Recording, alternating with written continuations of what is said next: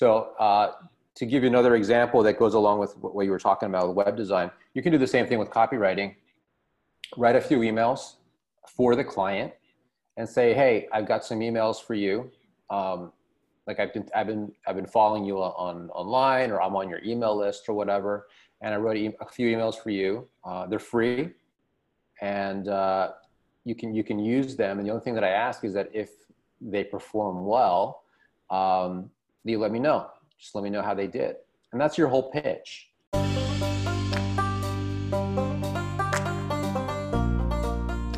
You're listening to the Rugged Legacy Podcast, and I'm your host, Jeff Putnam.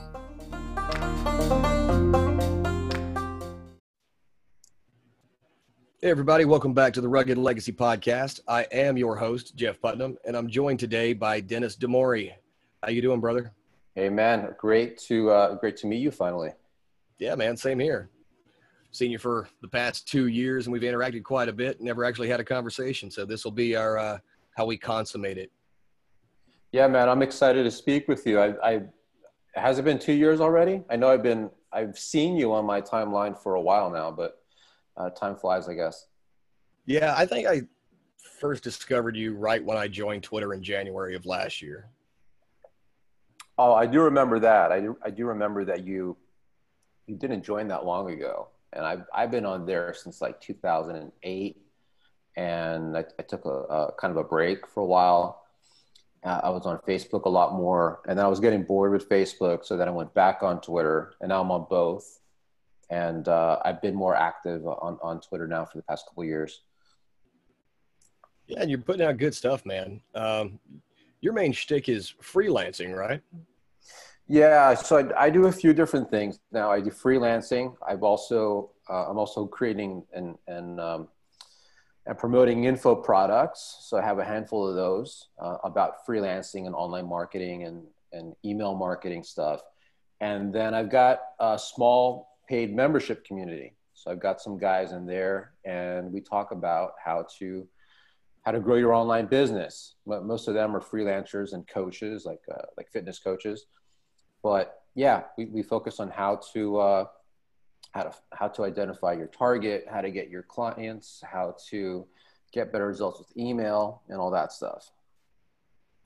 Yeah, it, it's funny because to me, freelancing is pretty much how it goes for anyone just starting, you know, with uh, information products or any kind of digital presence outside of an e-com store. It's always essentially freelancing until you establish a base. Yeah, I I think freelancing is the way to start. I would say freelancing uh, and and uh, affiliate marketing because those are the easiest ones to learn. You don't have to own a product. Uh, I mean, you don't need to have any product inventory like you would with SaaS. Uh, I'm sorry, not SaaS, like e-commerce. And uh, you can get pretty much up and running right away. You just need a laptop and internet connection, and you're good to go. So that's where I started. And that's why I still do it. Freelancing is a good cash flow business. Uh, at the same time, I see some guys that, that try to jump right into drop shipping or e-commerce. And I think that's just way harder. I haven't done it myself because of that, because it, there's just a lot more, a lot more moving pieces with physical products. Uh, and then same thing with SaaS. SaaS is more, I see that as more complicated. SaaS, if you don't know, that's software as a service like uh, like Mailchimp or Zoom or Netflix, right? And uh, that takes a long time to to get traction. So if you're a beginner, that's why I recommend you you start with freelancing and and affiliate marketing. You can do both at the same time. Uh, it's going to teach you a lot about how to run and grow a business. And when I got started, that first year or two was was terrible because I had no idea what I was doing. I'd never run an actual business before, and and it's a lot to learn. So um, so that's where I started. That's what I still do, except I've layered some other things on top right now. And uh, yeah, excited to talk about freelancing today if that's if that's what we want to focus on. Yeah, sure, man.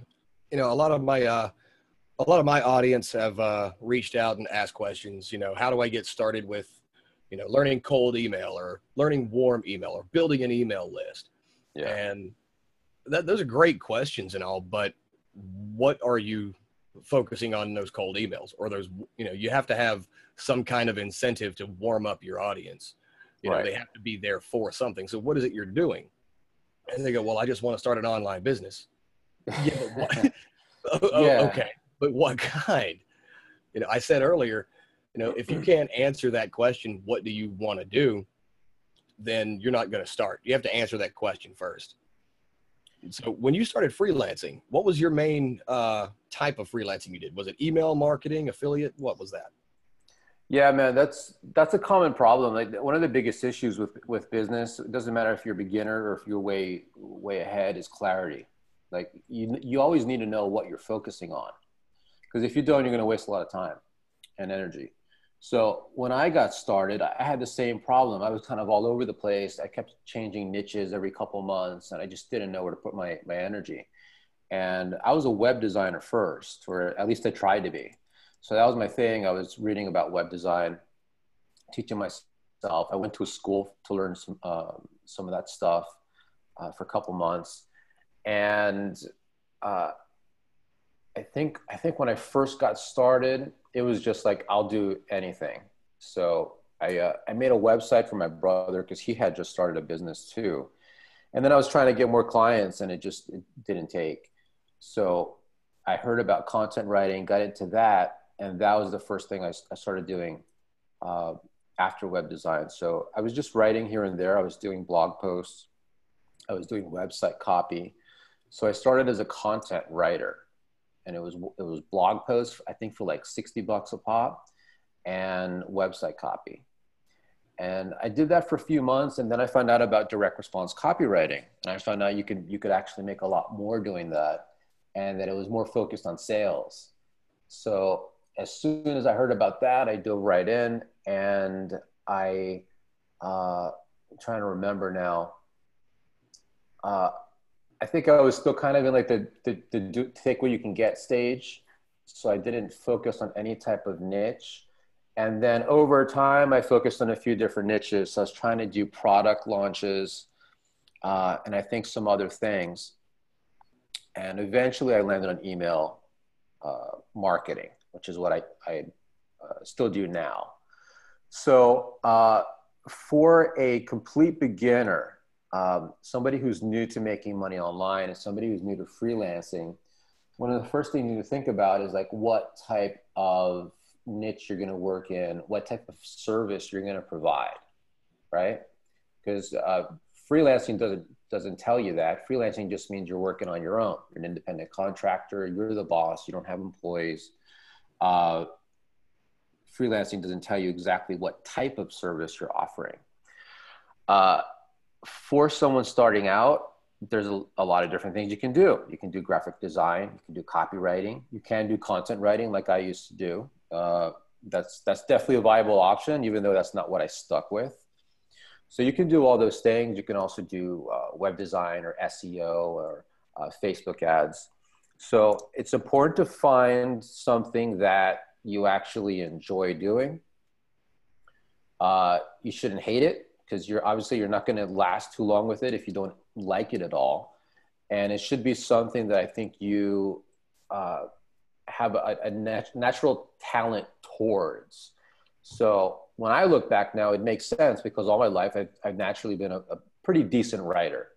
Uh, but if you're not the best writer maybe you're like more of a like a, an analytical type person then something like seo or facebook ads might make more sense if you don't mind being uh, like in the dashboard and looking at numbers. I can't stand that stuff, so it's not a fit for me. But for somebody who is and somebody who's good at that, then that's that's a possibility. Uh, now, I do recommend freelance copywriting for a lot of people, and especially email copywriting. Reason being is that copywriting is like the language of sales. It's the language of the internet, right? You cannot sell anything without writing even if you're using video, you still need writing because you need some kind of a script. So if you're just starting out, email is perfect, and I still do it because it's just it's it's still copywriting, but it's a very uh, it's short form copywriting, right? Emails do not tend to be that long compared to, for example, a sales page. Sales pages tend to be a lot longer. Uh, so email is perfect if you're just getting started. Uh, and even if you want to do something else down the road, if you want to do e-commerce down the road, you should understand how to write copy. If you want to do SaaS down the road, you should understand copy. SaaS typically they have terrible copy. Those guys just don't understand it.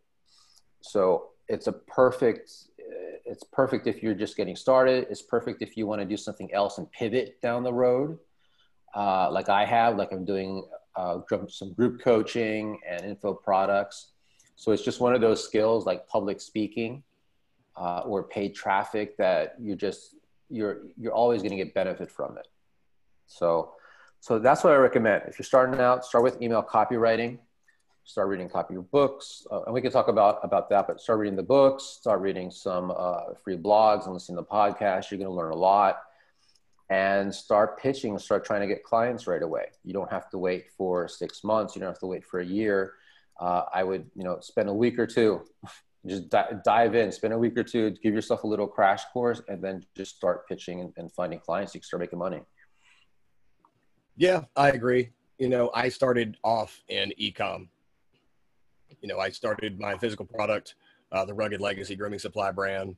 Right. Uh, that expanded over the first year where I had, I went from like 12 products to over 40 products. And as far as the moving parts go, you're 100%. It's a hell of a lot more complicated. And it is a huge pain in the ass when you're a one man show doing it. You know, it didn't get easier until I could hire a manufacturer and I could hire a uh, a, a shipping department and I can hire people that handle customer service for me. Until I could do all of that, it sucked. I mean, I was, dude, I worked a nine to five and I was driving from home to work and I would stop at the post office because I had the inventory at my house. So I would pack orders at home. And then I would, on the way to the, on the way to work, I would drop off and, you know, all the orders at the post office, then go to work and come home on my lunch break, pick up the next batch that my wife had been packing and that went on for like six months. Yeah, it sucked. When I pivoted like you did, now I'm still running Rugged Legacy, but it's pretty much automated, so I've got time to step back. All right, and so when I pivoted to information products, it was immediately a lot less stressful. Oh yeah. I mean, I write in my own time, and like what you were just suggesting, I got into to email copywriting. You know, started building an email list. Uh, I, I did exactly what you suggested. I picked up a course, nice little one hour crash course. Said, all right, screw it, let's do it. And within a week, I had like 3,000 subscribers. Okay, cool. Yeah. And, you know, I noticed a lot and I learned a lot from your emails, actually. I'm on your email list. So go ahead, pat yourself on the back there. But I learned a lot from your email list, and from from an outsider's perspective, when you're just getting into email, it's scary. Like you have no idea what you're going to talk to these people about, especially if yeah. it's like your first time getting over. But what's scarier than that, and I haven't even done this yet, are the cold emails because everybody that was on my list, they wanted the emails, right? Now, the cold emails those are, for me, a little more intimidating. And I know for a lot of people out there, it's also intimidating for them, even though they've just started doing it. But you have uh, email inception, your uh, information product that you put out there, right? Yeah, yeah, I've got a few now. Yeah, so how does one go straight into, as a beginner, cold emails? Okay. Yeah, so I've actually I've got a few books to talk about cold emails. Hold on a second, I'm losing my. I got a frog in my throat. Uh, so yeah, email inception talks about how to get started if you're interested in freelance email copywriting, and there's a I think a chapter in that book about cold emails because it's one of the methods that you can use to find, try to find clients. Uh, the book that came out after that uh, is called cold, uh, cold Email Assassins and that is 100% about cold email uh, because like you're asking me right now cold email is one of those topics that continues to come up and I was like, you know what? I'll just put everything I know into one product. So now if people have questions, I'll just tell them check out the product. So that's that was Cold Email Assassins was the result of that. And and so that talks about everything I could I could possibly think of when it comes to cold emailing. So when you're getting started, and I guess I guess the first thing to talk about before you even get to cold emails is how it kind of makes people uncomfortable. Now, I used to do cold calls. Like I used to be, um, I used to be in, in real estate and I used to do like 200 cold calls a day. Uh, and that was nerve wracking in the beginning. The first time those I are rough. That, I worked at yeah. a call center. Those rough. yeah, I was like, I was like shaking at my desk, and uh, it was really awkward to call people and and not get. Well, first of all, most of them are not are not going to get answered. Uh, so you're just going to call and it's going to ring a couple times and nothing happens. But then some, like you hear somebody pick up and you're just waiting to hear if they're going to be like angry with you. And, uh, and that was stressful. So I'm kind of, I'm used to that rejection part. And uh, so you gotta, you gotta have some tough skin. You gotta, and, and cold email is way easier than cold calls because you don't get hung up on, you don't get people cursing you out. Uh, you just, just nothing happens. Uh, but you need to get used to that rejection. You have to get, get used to that part because it's going to, to take some time. It's going to be a numbers game and you're not going to see results with the vast majority of cold emails. Okay. So as far as getting started though, so that's the little mindset piece, but as far as getting started, uh, you need to know who you are going to send emails to, right? You need to have a target. Uh, same as if you were uh, posting on social media or going to job boards, you, you, first thing you need to know is, well, who the hell do I want to reach? So what I recommend is you create a, a list. I use a, just a basic Google spreadsheet. That totally works. and you're going to target a specific type of client. Now that's going to be different for everyone. It might be uh, fitness coaches. It might be supplement stores some guys are a little bit more broad like guys in my group they're they're interested in uh, e-commerce but they they focus on like uh, all health and wellness brands it could be uh, guys who um, who sell men's care products like like your business right so you need to have some kind of niche you need to know who you're trying to reach uh, you can organize them that way. There's different way you can you can pursue niches, right? It could be like a type of industry, like uh, like business coaches. It could be uh, companies that have a specific problem. Like with email, I recommend you look at companies who already have an email list, but for whatever reason are not sending enough emails. Maybe they don't have the time. Maybe they're too busy maybe they like you like you you're your perfect example. You started with ecom but you didn't really know email when you started it right? Right. And then you built, started building your list. But then the question is well what do i send to my list? I don't know what to write. Perfect. You would have been a perfect client for a lot of people where they can come in and say look i know you got this store. I know you got this great product and i know you have an email list but you don't know what to do when it comes to promoting your products to uh, your subscribers. So let me jump in and handle that for you. And now you can focus on whatever else you want to do, whether that's info products or coming up with new physical products for your store or whatever. Let me take that burden off your hands so you can you can scale better.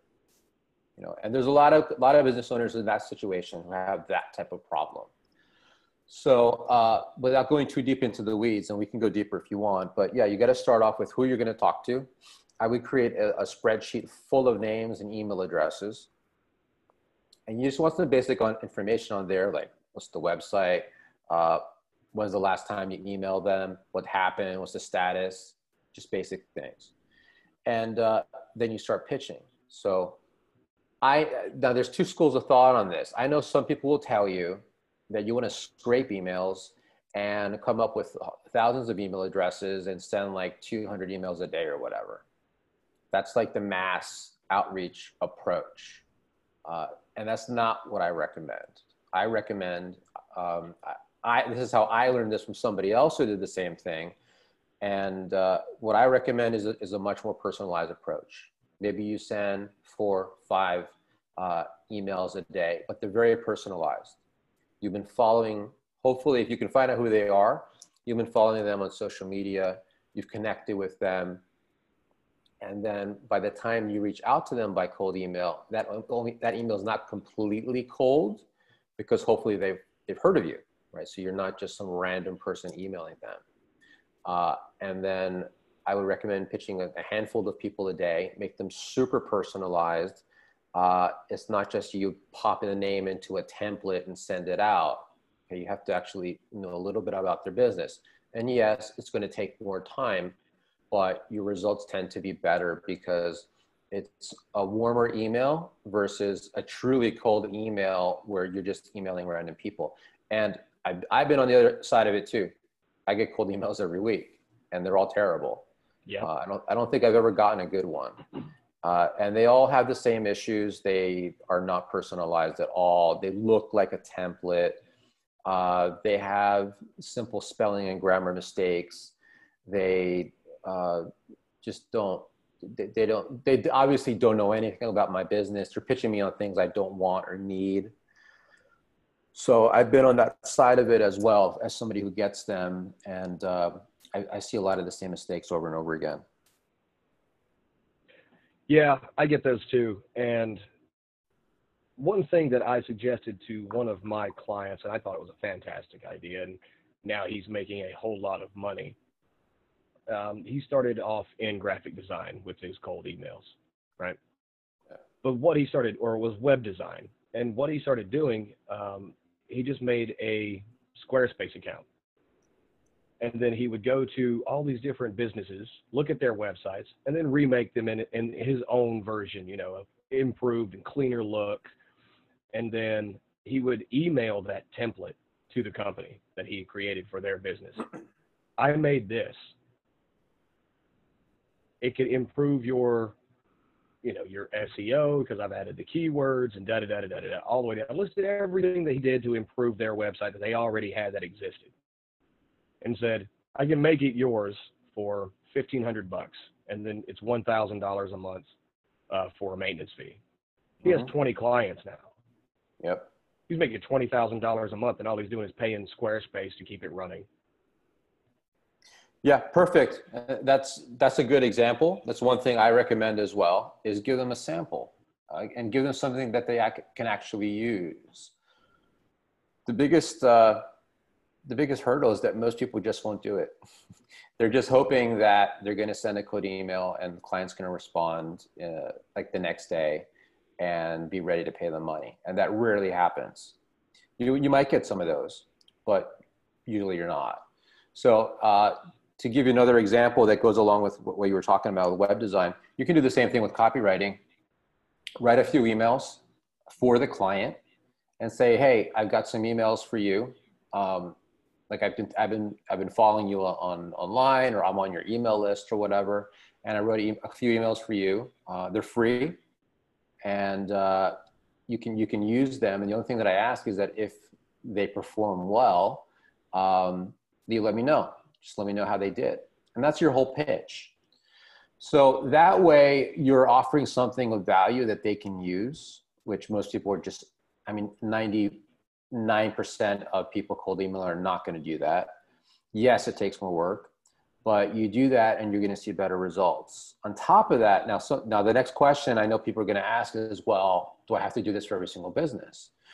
and you could, but what you do is that you're not pitching completely, you're not using, uh, you're not offering completely different samples each time. So if I send you three emails, right, maybe I offer you an abandoned cart sequence for your e-com store.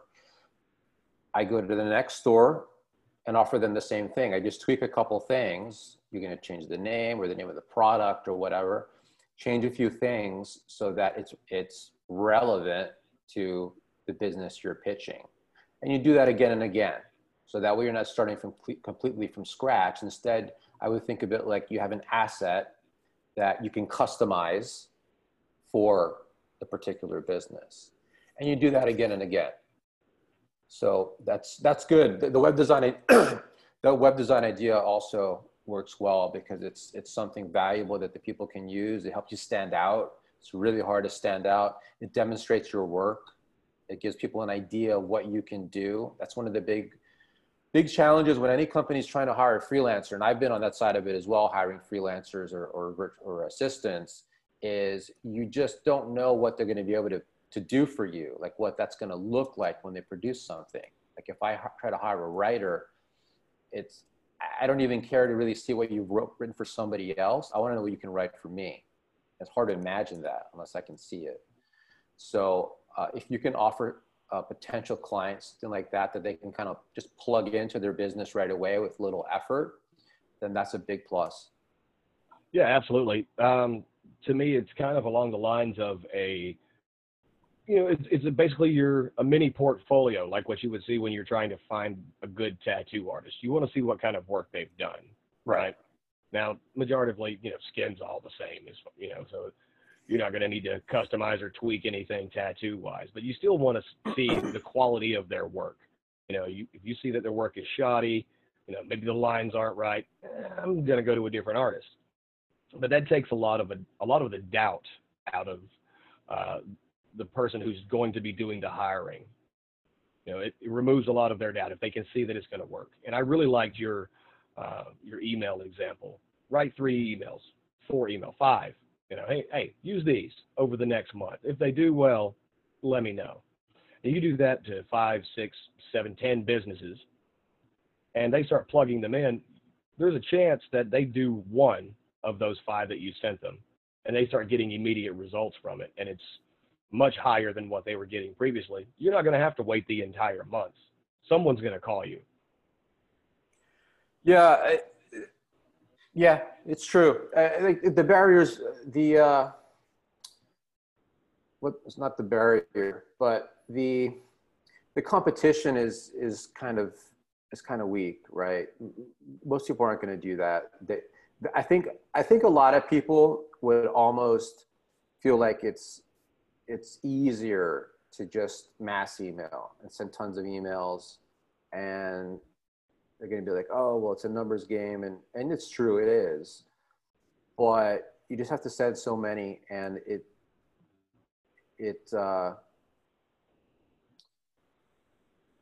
it's harder in a sense because you're just you're not making a connection with people.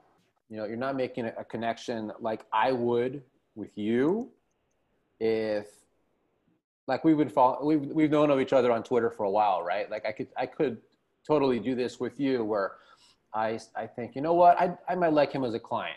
Maybe let me let me pitch him and see what I can do. And I send you a direct message on Twitter because I, I know I can, right? You, I don't even have to send you a cold email because right? hey man, I I I was looking I've been looking at your store. I can see you're creating new products now. That's awesome. I remember when you just had a few. Um, well, anyway, I'd like to see if there's a way we can work together and I went ahead and I created a, few emails for you uh, because I noticed you don't have an apartment, uh, abandoned cart sequence where I could say, I created a few emails for you that you could use as broadcasts. So maybe you can send them out in, in next week and use them to, uh, to promote your store and, uh, and a couple of your newer products. And, uh, and, and just so you know, you don't have to pay me anything for that. I just want you to, to be able to use them if you don't have to, obviously, you're under no obligation. But uh, if you want to, here they are. I've attached them in a Google Doc. All you got to do is upload them to your email uh, provider, send them out, and uh, yeah, keep me posted. If they do well, if you like how they did, just let me know, and we can talk about what it would look like if we wanted to, to continue working together. You know, that's the pitch. Yeah, and you just sold me on that because it was extremely personal. It was extremely relevant to um, what I do. And it was also at the same time, you know, by the way, you don't even have to use them if you don't want. But I just thought if you like them, you can let me know. And then we'll see what it would look like if we work together. That right there removes any of the the tension that would normally arise. One, because I know you already, and two, because I'm not thinking this guy's trying to hard sell me something. Yeah.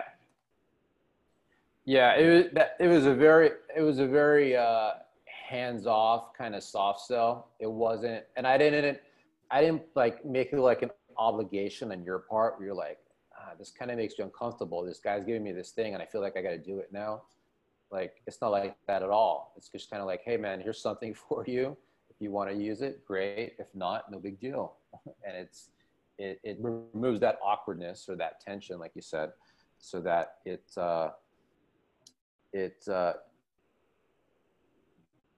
it, it, it kind of like diffuses any kind of like tension in that potential tension in that type of situation.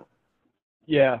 And see, I've done this, I've done that with a couple of my clients where I say, Hey, I'm going to use you for recon. All right. I'm looking at getting into freelance this or freelance that, or uh, this product or that product, whatever it may be.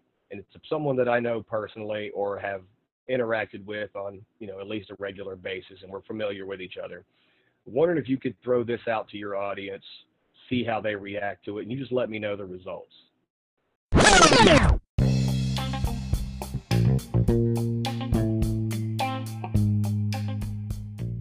Hey, this is Nate from Unlimited Life Concepts, and we teach people how cash flow strategy can be just as powerful as investing. Imagine being able to earn interest off of every dollar that flows through your hands, whether you're spending it or saving it. We offer a lifetime membership to our financial education platform for $77, but right now you can use promo code Rugged Legacy and save 50% off.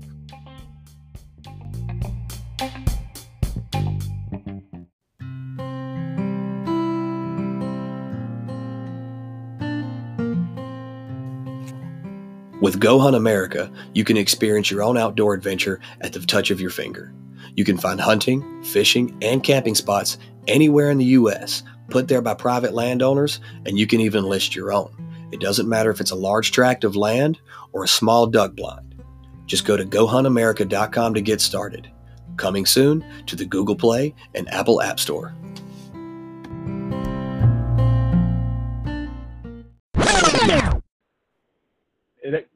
Okay, I'm not asking them, hey, hire me if you like it, but that's a conversation that could come up. Hey, you know what? I did the recon for you. My people really dug it. You know, it actually helped me out. Oh, that's great. So, um, do you think uh, you know of anyone who would be interested in these services? Obviously, that's not. It's kind of a roundabout sell to them, you know. Yeah. But then like, hey, you know, if you want to do it for me, what would you charge me? You know, it, it's very casual conversation, and I think that's what gets lost in a lot of pitches. You know, they they try to make it too corporate, too formal, and if you just talk to them like you're not a robot or you're reading from a script, you're going to get a whole lot more conversions. Yeah, hundred percent. Like you don't even have to talk about uh, working together at the end, like I did in that, that example a minute ago. You could just say, uh, "Well, anyway, if you end up using them, just let me know how they did." Yeah. That's it. I don't have to talk about, well, we can talk about working together. We can talk about my rates. We, we can uh, talk about another project. You don't have to say anything like that. And I, I told the guys in my group the same thing is if they, if they use it, if they use whatever you sent and it gets them any kind of result, they're going to tell you. They're not going to not follow up with you. They're going to say, hey man, that's uh, those emails you sent, like I, I got a bunch of sales or they're to say, hey, these these actually, you know, they they didn't sell as as much as I would have liked, but you know what? The open rates were better than what I usually see in my own emails. So you know, maybe we can we can do a few more of these, and uh, and see see how that works out. You know, they're gonna they're gonna come back to you. It doesn't make any sense that they wouldn't, because if if as soon as a business owner gets a taste of better results, right? uh, they're going to want more. It's just natural. Oh, 100%. Yeah, anytime that I try something new and it works, I immediately write that down. That's going back in the repeat box. Mm-hmm. And so you could do the same thing as a freelancer. You, know, you do something for someone pro bono, you know, here's a sample, try it. You know, it's almost like being a drug dealer. Here, try this. You like the hit? You're gonna get him. You're gonna, yeah, you're gonna get him hooked and want, have him wanting to come back. But yeah, it's it's just like I, I need to I need an Ed Latimore joke to throw in here. Yeah, you know, try crack. It'll work. yeah, yeah. Just give them a little, little taste. But no, why is why do you think people make freelancing and anything so complicated? Because you know we've been talking a good 35 45 minutes about it and it's we haven't revealed anything that's this groundbreaking revelation you know it's anything yeah. that we've talked about anybody can do yeah it's really not that complicated it i think the the big uh just off the top of my head a couple of the big issues are that one people think they need to run their freelance business the way they imagine a much larger business is run. Like they think they, they want need to run it like uh, I don't know, like a Fortune 500 company or a company with like 50 employees, and you don't. It's much much different uh, when you work by yourself, or maybe you got a couple a couple VAs. Like I have a VA who helps me, but it, you run it much differently. So you can you like your advantage is is that you're a small business. Like uh, you don't have to try to pretend you're a larger business. I know some guys would be like, oh, like I have an agency, uh, but you don't have to do that because a lot of your potential clients probably don't want to work with an agency because they, they think it's going to be a big pain in the ass. Uh, they know that turnaround times are slower. They know they can't talk to the decision maker all the time. Uh, they know that there's a lot of different layers to get in or steps to getting anything done. And they don't want that they want a freelancer. They want just one person who's going to come in to solve a very specific problem. And that's to your advantage if you're a freelancer. The other thing is, I think people waffle a lot when it comes to niches and offers. And we talk about that a lot in my group, where it's, uh, it's like, well, I just don't know who I want to work with. And like like some of the guys have come in recently and they're interested in ecom. So I'm like, okay, but what does that mean? What kind of store do you want to work with? Because they're talking about physical product stores, right? So I'm like, well, what what kinds of physical product stores do you want to work with? Because ecom is like really broad. That's like that's any kind of business that sells a physical product. There's there's millions of those. So let's see if we can we can get a little bit deeper and more specific to find out like what it is you actually want to do and also what you don't want to do. So usually I'll start there and I'll say, well, what types of stores do you are you not interested in working with? Like if if there was a store who uh, wanted to focus on or, the, or that sells women's jewelry, for example, women's clothes.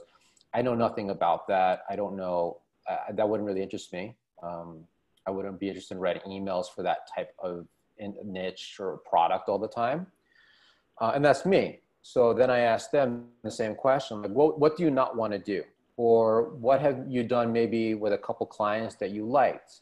And then we start to like, still there? It looks like, yeah, it looks like you froze up there for a second. Oh yeah, I lost you for a second. Uh, so I was, I was rambling about uh, why freelancers have a tough time focusing. So I, I, don't know what you heard last. I was just we were that, talking about the uh, why you can't write emails for women's clothing. Yes, yes. I have. I don't know what I'm talking about in that in that, that situation. So yeah, think first. I would say think about what you don't want to do. Right. What are you not interested in doing? uh, so maybe you're not interested in working with a uh, with uh, with physical products. That's possible too. Maybe you like selling info products for clients, so you can totally do that. Maybe you just want to focus on on business owners who sell online courses. That's another opportunity. Or maybe you like brick and mortar businesses like chiropractors or dentists. You can totally do that as well. So uh, so there's that. Then another part is the offer. And we can talk about that too. But a lot of people get stuck on the offer. Like they'll say, well, I write copy for for business owners, and I'm like, uh, know, we need to do better than that because that's just so broad. Like if you say I write copy for business owners, it's just like selling. It, it's like a restaurant saying like, yeah, we we sell food. Like it, it's right. It's just way too broad. You're not going to get anyone's attention that way. You're not going to stand out. So I think those are probably those are two of the areas where people get stuck, and the other one is client acquisition. Like we were talking about uh, cold emails earlier, but cold emails aren't the only way to get clients. You can get clients from social media. you can get them from job boards. Obviously, that can be hit or miss. You might not get the best, best clients, but for your complete beginner, that's great for you. You should see it as a good thing. Because if you go on one of these sites like Upwork and you've never done this before, you've never run a business, you're going to learn how to communicate with clients. You're going to learn how to pitch. You're going to learn how to start building a workflow. Like when you when you collect money from a client, what's step one? What's step two? What's step three? Uh, you're going to figure. You're going to hopefully get some kind of testimonial or case study out of it. Uh, you're if you have a, get a second client, now you need to figure out how you're going to work with your clients. How do you go back and forth without your business blowing up in smoke? Right. Yeah. And you certainly don't want to try to take on too much and then have quality yeah. suffer. Yeah. So yeah, I know I know guys will get turned off with job boards, but all of that is it gives you the experience you need. You cannot you cannot grow a, a, a bigger business or you cannot grow a better business when you have all these inefficiencies. Like you need to know this is how I get a client, and these are the five or six steps that I need to follow each every single time. You know, like McDonald's. This is how we make burgers. These are the five or six steps we follow every single time to get to this next phase. Then in this phase, these are the next five or six things I need to do in this order. And you, just like an e-com store, you need to have that whole thing working efficiently so that you're not starting from scratch every time. You're like, oh, I don't know what to do next. Or, hmm, yeah, I'm not sure what I would do here. Uh, that's why it gets confusing. You're just, you, you have no clear path. So as soon as possible, you got to think about these things. Who is my target, right? Who's my niche? Who's my audience? Who's my ideal customer? And who is not? Uh, what is my offer? What exactly am I going to do for this client? Like if it's emails, uh, do you just say, well, I'm just going to write all your emails? Or do you say, well, I'm going to write your daily emails. I'm going to write five emails a week. Uh, do you do any product launches? Do you do any type of, type of uh, autoresponders? How much are you going to charge? Uh, when do you, do you do them one by one? Do you deliver them as a batch, right? You got to go through the motions and ask yourself these questions. And then uh, client acquisition. How do I get a client? Like if I send a cold email to a client and they respond and say they're interested in working with me, what happens now? Do we keep emailing? Do we hop on the on Skype? Uh, wait, but before we get to Skype, do I send them a link to my calendar, or do I just go back and forth and say, well, what time would work for you? Uh, you know, how do these things actually happen? You got to think like, how does a business run? A, a business does not run with you constantly guessing at every step. You need to know what happens and why, and hopefully you've tested a couple different things so you find better ways to do what you're already doing. Oh, 100%. And with the workflow, you know, with step one, how to reach out to a potential client. Step two, what to do when they when you, you know they get the hook, right? Yeah. For me, I've worked with people that I've hired, and the ones that didn't have a workflow, the ones that would, you know, email me back like what you just saying and said, uh, "What time works for you?" I mean, are you not so busy that you have to fit me in? Because that makes me think that maybe you know you don't have a whole lot going on and you can just fit me in wherever. It, it gives me this perception of you're not that in demand if you'll yeah. take my call at 2 a.m yeah exactly. You know? And so when well, it's like when i got you onto the podcast i shot you a calendar you picked the date. If if you have to schedule it you know six seven nine weeks out that's fine but those are the only days available right? And yeah exactly and someone who does that, it shows that they value their time and they're only allotting specific spots for specific things. Yeah, like I, like we talked about before we hit record, I typically do my calls in the afternoons. I usually do them between like 12 and 2 p.m. Uh, on Tuesdays, Wednesdays, and Thursdays. So it's actually rare for me to hop on the phone with somebody on, on, a, on a Monday morning uh, like it is now. But uh, yeah, you need to think about how an, a real business is run. Like you're not, I was just updating one of my books yesterday and I was changing the example in there. And I was like, you know, you wouldn't, uh, you're not going to call your dentist at three o'clock in the morning. It's just not going to happen. You have to talk to them during office hours. and you have to set an appointment and, and all these things. So you should run your freelance business the same way. And uh, you made it. You just made a good point, which uh, which I, I tell my students about, which is you cannot make yourself too available, even if you are, even if you just started today this week. You can't make yourself too available because it lowers your positioning. And right. positioning is a big thing that doesn't get talked about that much, but it is a factor. It is a factor how potential clients see you and think of you. And your goal should be to position from day one, should be to start to position yourself as an in demand expert, right? So 100%. if you and I uh, were to, uh, let's say I send you a cold email, or let's say I, I just cold pitched you on social media, uh, or I found you on a job board, it doesn't matter. It's all the same thing. Uh, or I met you in an event. I'm, I'm going to give you my calendar availability. I use a tool for that, which everyone should do. You shouldn't go back and forth in emails because that's, that's a waste of time. Uh, and it's easier to make mistakes. So I send a link to my, I used to use Calendly, now I use You Can Book Me, but it's basically the same type of thing. It's my online calendar. I send it to you and I have specific times that are open throughout the week. I try not to do calls on Mondays or Fridays because Monday is more of like a like a creative writing and planning day, and then Fridays I kind of like to to take off early. And uh, I will give you specific times Tuesday through Thursday where I can talk. And if we, so that's one example where you have those specific boundaries set.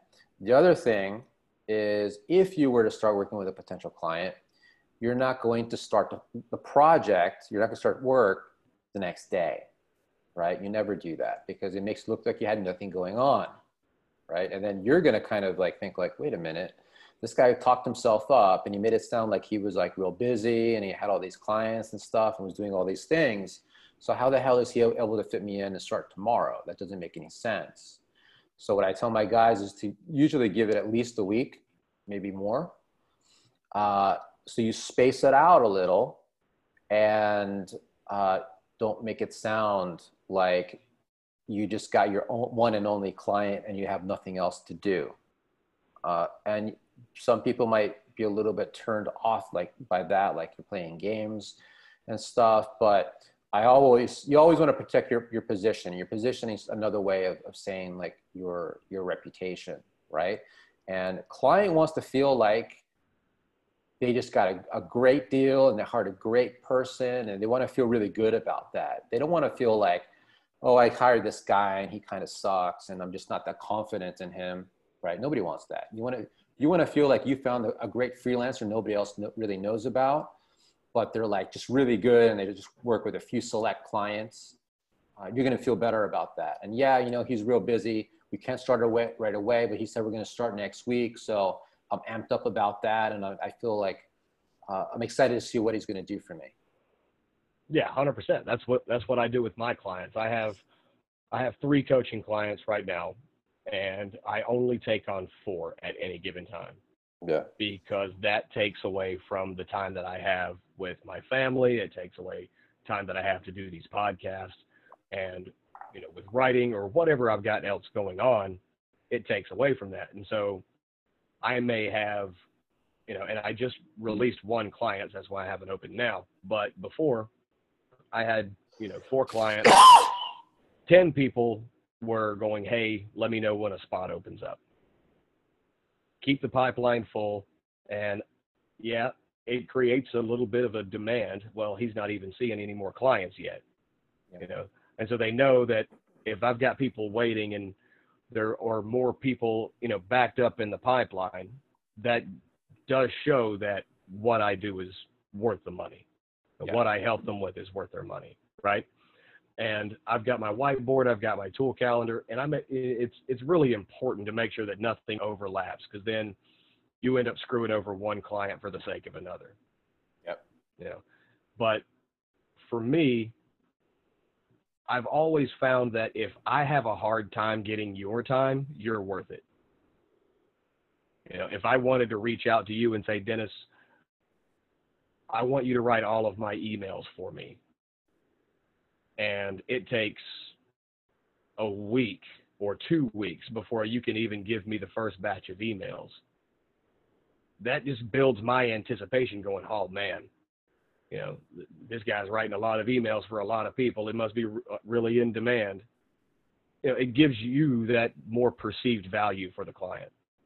Yeah. And then it makes me feel like I'm getting uh, getting something worth it because everybody wants this guy.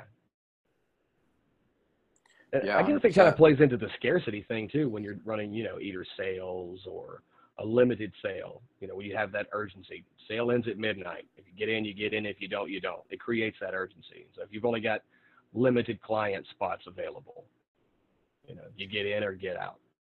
Yeah, that's a good point, and that's another another advantage of running a small business that there's only one of you. So you you can only do so much, and and freelancers tend to tend to kill themselves working a lot of hours trying to accommodate more clients or trying to do too much work for their their existing clients. And they they don't have to because you're going to hit your limit pretty fast. So you need to be smart about it and and be smart about what you actually do for your clients. And this goes back to offers which is uh, you know what what specific things are you doing for them uh, instead of trying to do everything. I'll, I'll see, I'll find people that are trying to do copywriting and content writing. So they'll write emails, blog posts, uh, website copy, and all these other things. And right away, I'll, I'll let them know that's probably too much because you can't, you're not going to get known for anything. You're just kind of doing whatever. You're doing everything and you're constantly switching your types of tasks which makes it harder to deliver. Like if you know that's why again with the fast food examples like i, I used to work at um i worked at one or two places and you have stations right? Like you have you have like the fried station or you have like the grill station. Uh, you don't have anybody doing all those things. You have it split up because it's a lot easier for you to keep doing the same task over and over again. So if I do emails over and over again, or if all I do is write blog posts over and over again, you can start to, or if I do Facebook ads for clients, you can start to build a process and frameworks and systems and formulas and all these things because you've done it now several times. And now hopefully you're starting to pick up on like, okay, what are the things that I really do need? What do I not need? You know, how do I shorten the distance from A to B and get these things done faster? Uh, and now you start running your business much in a much more organized fashion. Yeah, and you know we're coming up on the uh, the hour mark here, but that did bring me to something. Uh, I've I had one of my clients. You know, they're already paying me a monthly retainer but they wanted me to do something that was not in my offer. And I told them no. I told them I could refer them to someone else because that's just not what I do. Yeah. You know, could you help me optimize my SEO? I can because I did it for mine, but that's not what you're paying me for. You're paying me to do this. Yeah. You know, I know guys who are much better at it than me that can do that and they'll charge you whatever they charge you. Yeah. But that goes right into what you were saying. You ter- you try to do everything or too much for one client, and if it's outside the scope of the work that you do, it makes you look desperate if you're going, yeah, I'll do that for you too. So you're taking on more work and you're not getting paid for it, and that's a no-no in the freelance game. Yeah, that's that's beginner stuff where you you just client jumps and you say how high and you're like, yeah, sure, I'll do that too. Whatever you need, I'll get it done uh, yeah, you don't want to be like that. And what you, what you do in that situation is just like you, you said, you handled it perfectly. Uh, tell the client, well, yeah, you tell the client that's, that's not what you do. I would even say that ahead of time. So be- before you start working together, uh, this can be in a web page, this can be in a document you have that you share with a client when you start working them as part of your onboarding process. This can be in one of your uh, your calls with them, but make it clear this is what I do, but also this is what I don't do. So I'll tell people up front look, I do emails.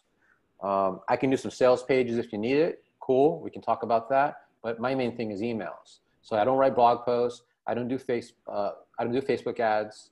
I don't do website copy. I can advise you. I can act like a consultant. I can give you suggestions, but that's not something I, I do myself. If you do want help with that, let me see if I can connect you with somebody in my network who can help you. Right. So at least that way, they're still getting help, hopefully. And if they find somebody good, you look like the hero. Uh, hopefully, there are people you kind of like pre-vetted and know uh, the quality of their work. And then it's up to you if you want to do like referral deals with them as well, which is something you can also do. But you raised a good point earlier because you mentioned your family, right? Like, oh, I don't want to take on another client because I got my family and it's just too much. Uh, and this is something else that I'm really big on. And if somebody's been following me in my emails and on social media, they, they probably know this. But you need to think about how your business fits into your lifestyle, right? In the beginning, maybe you don't care. Maybe you don't care about working seven days a week or eight hours a day and and doing that because you just you just want the money and, and you just want to ramp up your income. But I think for most people, you need to think about what you actually want your life to look like and how your business fits into that, right? Because maybe you don't want to work Fridays. You just want to take Fridays off and do three day weekends all the time. Or maybe, maybe you like to start later in the day. Maybe you don't want to work first thing in the morning. So whatever that looks like for you, I would start right now by thinking about what does that look like? Like maybe you think of, you know, of your day as time blocks or containers and you're like, well, I'm going to work with clients from, I'll do my client work from 12 to 3 or my office hours are like from 10 a.m. to 3 p.m., which tend to be mine. Uh, but think about, you know, what, what do those hours look like? And then what do I want to do within those hours?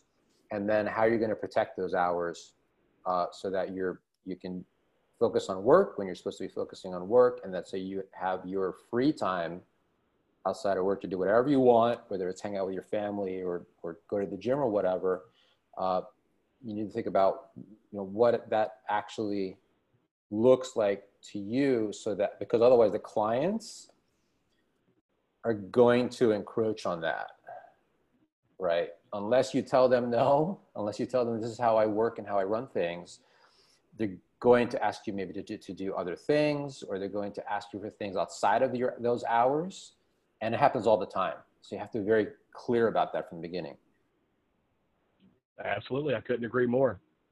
But we're on that time. So, Dennis, thanks for coming on, man. I know a lot of people are really going to get a lot out of this. Thank you. I, I we had a good talk, and uh, I'm glad we, we did it.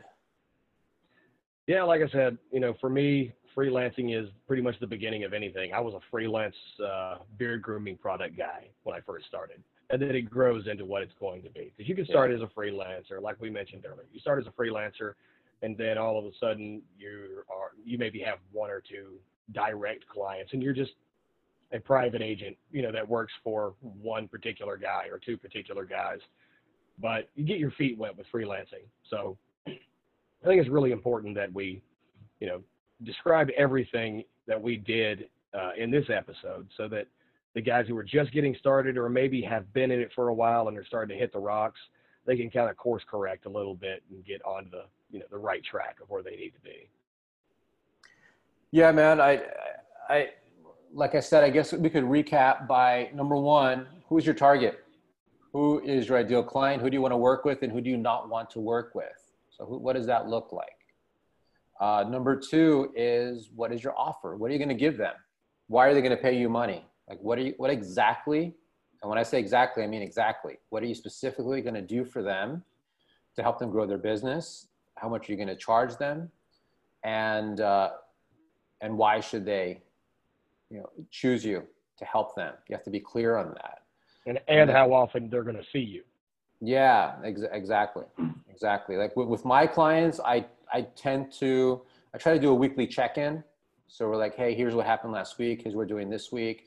Um, it depends on on what type of of of uh, work I'm doing for them exactly, but you got to be in, in, constant communication with them. You don't want the client to say, "Well, I haven't heard this from this guy for two weeks. What's going on?" Right? You right. be in contact.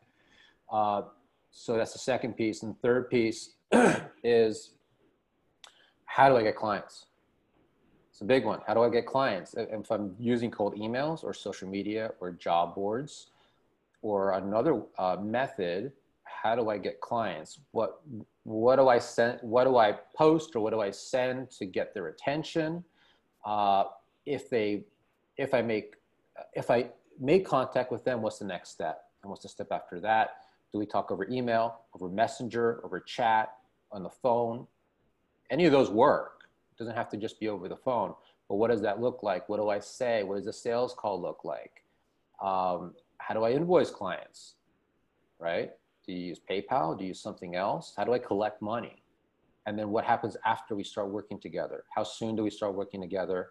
What does the onboarding process look like? We didn't really talk about that today, but there should be some kind of onboarding process. Um, then what does it look like when I am working with a client? And are we doing projects? Are we doing retainer based work? Um, lots, lots of questions are going to come up, right? If you're just getting started. If you've already worked with a couple clients, you still need to go back and revisit that and think about how you can make all of those things more efficient so it's it's working the way it should. Right. And a lot of these questions that we didn't cover, a lot of them are just strictly self-answerable as you go along through the process. You know, you're going to hit a, a, a point when you're working with a client or trying to get a client, and okay, how could I make this a whole hell of a lot easier for the next time? And then you just self-correct. So, I mean, there's no strict right way to do it. You just have to have some kind of system in place. You should, but I'll I'll add a, a point to that, which is it's a lot easier to do those things when you have a second set of eyes. Oh, 100%. Uh, so, so hire a Dennis. That's what we're saying. yeah. Or, or you, cause you're, you're doing coaching, right?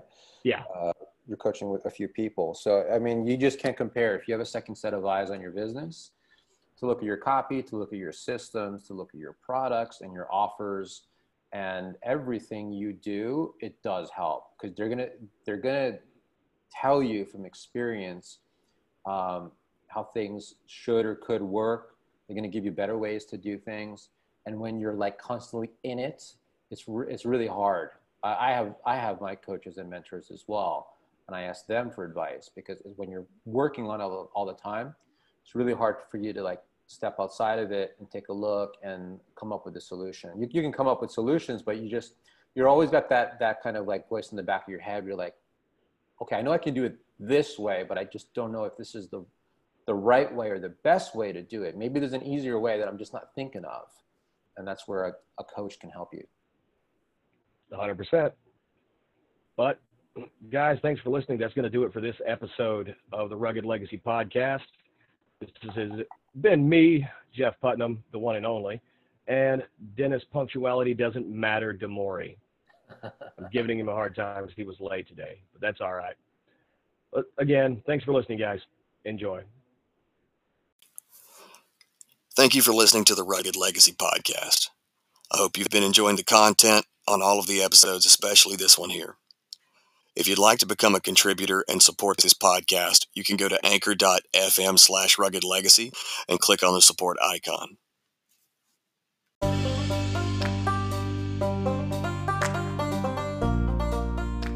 Everyone wants to rise from the ashes, but very few are willing to set themselves on fire. This has been a Rugged Legacy production.